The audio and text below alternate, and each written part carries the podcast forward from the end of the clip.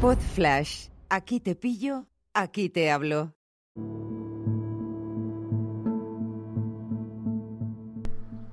Hola a todos, ¿qué tal? ¿Cómo estáis? Los expertos me dirían que tengo que hacer el CTA ahora al principio, pero te voy a contar que sigo aquí en formato verano, aquí en la terracita de nuestra casa, en nuestro ático, con las, gaviotas, digo yo. más quisiera, las golondrinas, que no están mal tampoco, de fondo, que le dan un toque muy natural a este podcast o a esta en el YouTube o donde me estés viendo, escuchando, en cualquier red social. Hoy quiero hablarte, sigo, sigo contándote las ideas básicas muy por encima de mi libro Escuchar, Detectar, Ayudar. Si es un amigo le echas una mano, si es un cliente vendes.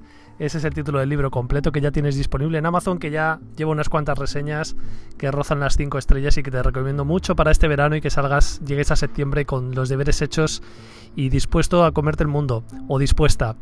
Hoy quiero hablarte de uno de los autores que más me ha marcado durante estos, estos meses atrás, desde el confinamiento, desde el verano pasado, y no es otro que Grant Cardone que junto con Jordan Belfort eh, es uno de los que más me ha influido. Para, para, quien no lo sepa, Jordan Belfort es el lobo de Wall Street, el personaje real. Ahí pasa la golondrina rozando el palo. Eh, Jordan Belfort es el, es el personaje real que interpreta Leonardo DiCaprio. Pero hoy vamos a hablar de, hablar de Gran Cardón, que es otro gran autor. Controvertidos los dos, hay gente que les critica mucho, que son muy fantasmas, muy americanos, pero hay para mí hay ideas de los dos que me interesan mucho y hoy voy a hablarte de las de Cardón. Él aboga porque te entrenes para ser el mejor en tu trabajo. Y hay algunas ideas y como siempre digo, lo importante es el pozo, es decir, aquella, aquella capa de todo lo que te cuenta un autor, todo lo que lees sobre alguien, ese pozo que te deja esa capa de conocimiento, esa pues eso, esa mano de pintura que da a tu, a tu forma de ver tu emprendimiento es lo más importante para mí. El plan de Cardón es el siguiente, te lo cuento. El punto número uno es que tienes que seguir precisamente un plan diario.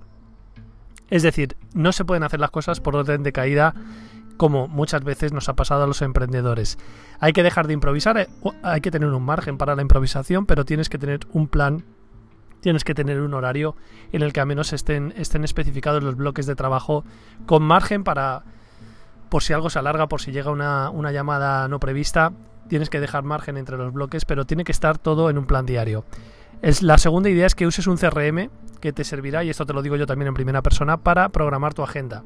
Muchas veces los emprendedores tenemos el problema que no tenemos a alguien que nos diga lo que tenemos que hacer. Bien, utiliza un CRM para gestionar a tus clientes. Yo utilizo Strike, S-T-R-E-A-K, Strike, que se integra con Gmail, es completamente gratuito, hasta 500 contactos.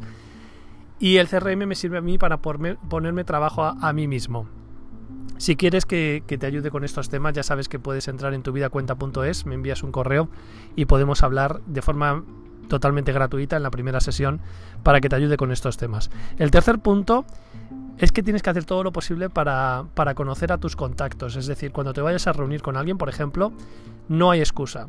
Puedes averiguar todo, muchas cosas, no todo, pero muchas cosas de esa persona simplemente eh, dedicando una hora antes de la reunión a googlear a esa persona en Internet y llegas a la reunión sabiendo si tiene perro, si no tiene perro. A veces sí, a veces no.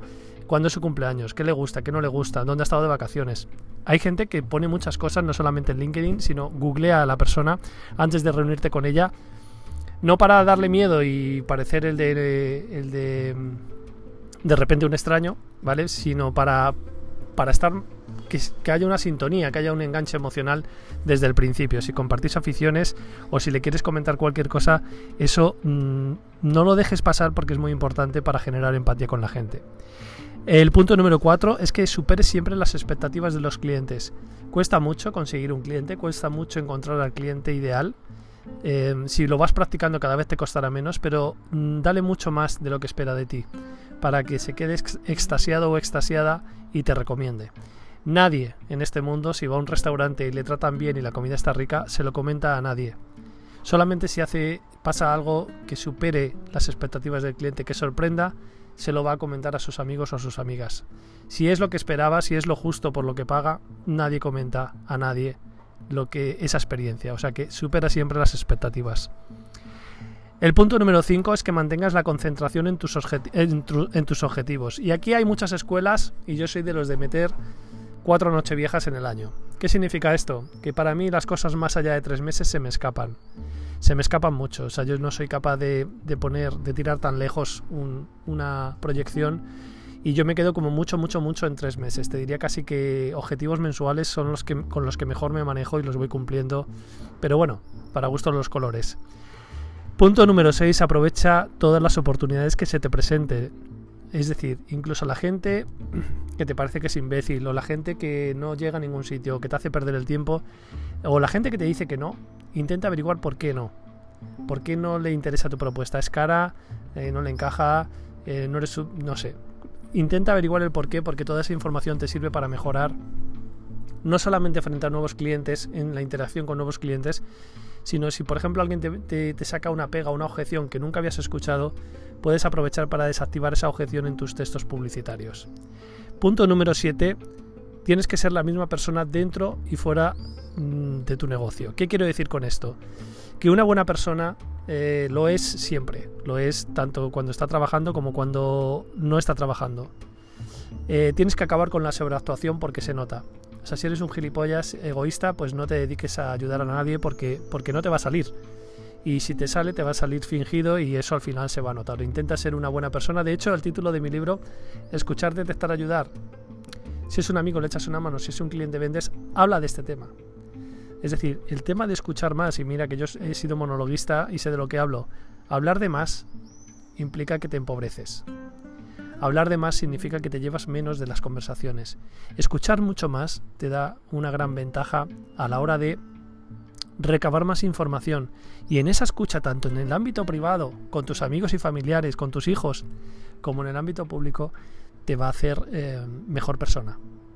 Porque en esa escucha te vas a dar cuenta de que igual detectas que alguien tiene algún problema. Y como digo en el subtítulo de mi libro, si es un amigo le vas a echar una mano y si es un cliente vendes. Aunque hay amigos que confunden tu parte profesional con tu parte personal, pero eso ya te lo contaré otro día. Es decir, que seas una buena persona 24/7, o sea, que no vayas fingiendo lo que no eres, porque al final se nota y por supuesto cuando digo buena persona tienes derecho en algún momento a perder los papeles, ¿vale? Pero que no vayas de lo que no eres, porque al final se va a notar y en un mundo como el que vivimos ahora la gente al final casi todos somos empate en productos y servicios, con lo cual trabaja con la gente que le cae bien. Punto número 8. Aprende algo todos los días. Mm, y esto no cae en contradicción con otro capítulo que tengo por ahí de deja de formarte tanto, ¿no? Que también la formación que te lleva a la parálisis por análisis, pero sí que puedes aprender algo todos los días y para eso tienes que tener una mente abierta. Puede ser una frase de tu hijo que te deje pensando o una escena cotidiana que sea algo peculiar. Apúntalo, mm, coméntalo con alguien. A veces no hace falta ni apuntarlo, simplemente comentándolo con alguien se consolida en tu memoria pero te puede servir ¿no? para, algún contenido, para, alguna anécdota, para algún argumento, para hablar con un amigo, para algún ejemplo que pueda ayudar a alguien, o para hablar con un cliente, que por supuesto eh, siempre te digo que trabajes con gente que te caiga bien. Punto número 9. Tienes que entrenar tu plan a diario eh, y tienes que prever cuando no puedas trabajar, cuando vayas a descansar. Por ejemplo, este podcast Hoy es viernes 25 de junio, no te voy a mentir. Acabo de grabar el anterior sobre el poder de las plantillas. Pues bien, yo tengo previsto que, mis podcasts, en principio, a ver cuánto me dura este plan, eh, salgan miércoles, viernes y domingo. Bueno, pues este podcast que estoy grabando un viernes, ahora mismo son las 10 y 38, saldrá el domingo, el domingo 27. O sea, dentro de dos días lo dejaré programado para que así sea. ¿Por qué? Porque el domingo no voy a grabar podcast. Es un ejemplo, ¿de acuerdo? O sea que, y entrena este plan a diario. Todo lo que te estoy contando lo tienes que entrenar a diario. ¿Para qué? Para que te salgan abdominales en tu, en tu emprendimiento y cada vez sea más robusto. El punto número 10 es que tienes que rodearte de positividad y ser positivo. Es la pescadilla que se muerde la cola. Rodearte de positividad me refiero a personas que no sean tóxicas, que no te envíen mensajes negativos, gente positiva a tu alrededor y deja de informarte por medios convencionales de las noticias y de lo que sucede en el mundo, de las redes sociales. Eh, estas últimas úsalas siempre a tu favor para comunicar lo que haces, pero no estés continuamente pendiente de lo que llamamos la actualidad de otros y ocúpate de tu actualidad, ¿de acuerdo? Porque te va eh, estar pendiente de lo que pasa en el mundo, eh, es la economía de la atención que siempre nos intenta decir cosas negativas porque saben que tienen una mayor tasa de atención. Aléjate de eso. Deja de, ver Antena 3 noticias que dejo... Bueno, eso no, es ni periodismo, ¿de acuerdo? Y Telecinco ya ni te cuento. Quítalo, quita, arranca el botón del mando del 5. El punto número 11 Deja de buscar excusas, de poner excusas y busca soluciones. Deja de quejarte de que es culpa de la cuota de autónomos, que es culpa del gobierno, que es culpa de no sé quién, y ponte a buscar soluciones porque las hay. Y el punto número 12, ejecuta las acciones que te acerquen a tus objetivos. Desecha lo que no. Es muy importante que identifiques esas acciones que realmente te, te, te acercan a lo que quieres conseguir. ¿Vale? Entonces, Céntrate en eso y todo lo que te distraiga de eso, elimínalo sin ningún tipo de miramiento. Y hasta aquí los consejos de Gran Cardón. Si te ha gustado este contenido, fíjate, por no alargarme más, es verdad que te invito a que te leas mi libro porque ahí te cuento mi plan de trabajo diario, la versión que yo tengo sobre todo esto. Escuchar, detectar, ayudar lo tienes en Amazon, creo que te cuesta 3 euros la versión Kindle y, creo que te va a gustar mucho. También lo tienes en tapa blanda y en tapa dura por si quieres tenerlo físicamente para este verano. Y forma parte esto de un proyecto, bueno, ahí es que no, es que si no se va a alargar mucho este, este episodio. Eh, todo esto forma parte de, lo que trabajo con mis clientes en el ámbito del trabajo y el emprendimiento que puedes encontrar en tu vida cuenta.es. Si te ha gustado, ya sabes, compártelo, dale un me gusta, estrellitas en Apple Podcast, donde sea, y recomiéndalo mucho. Nos escuchamos en el siguiente. Un abrazo fuerte. Chao.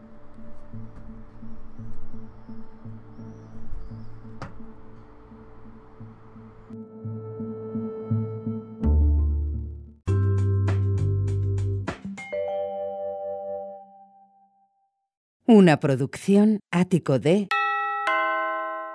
podcast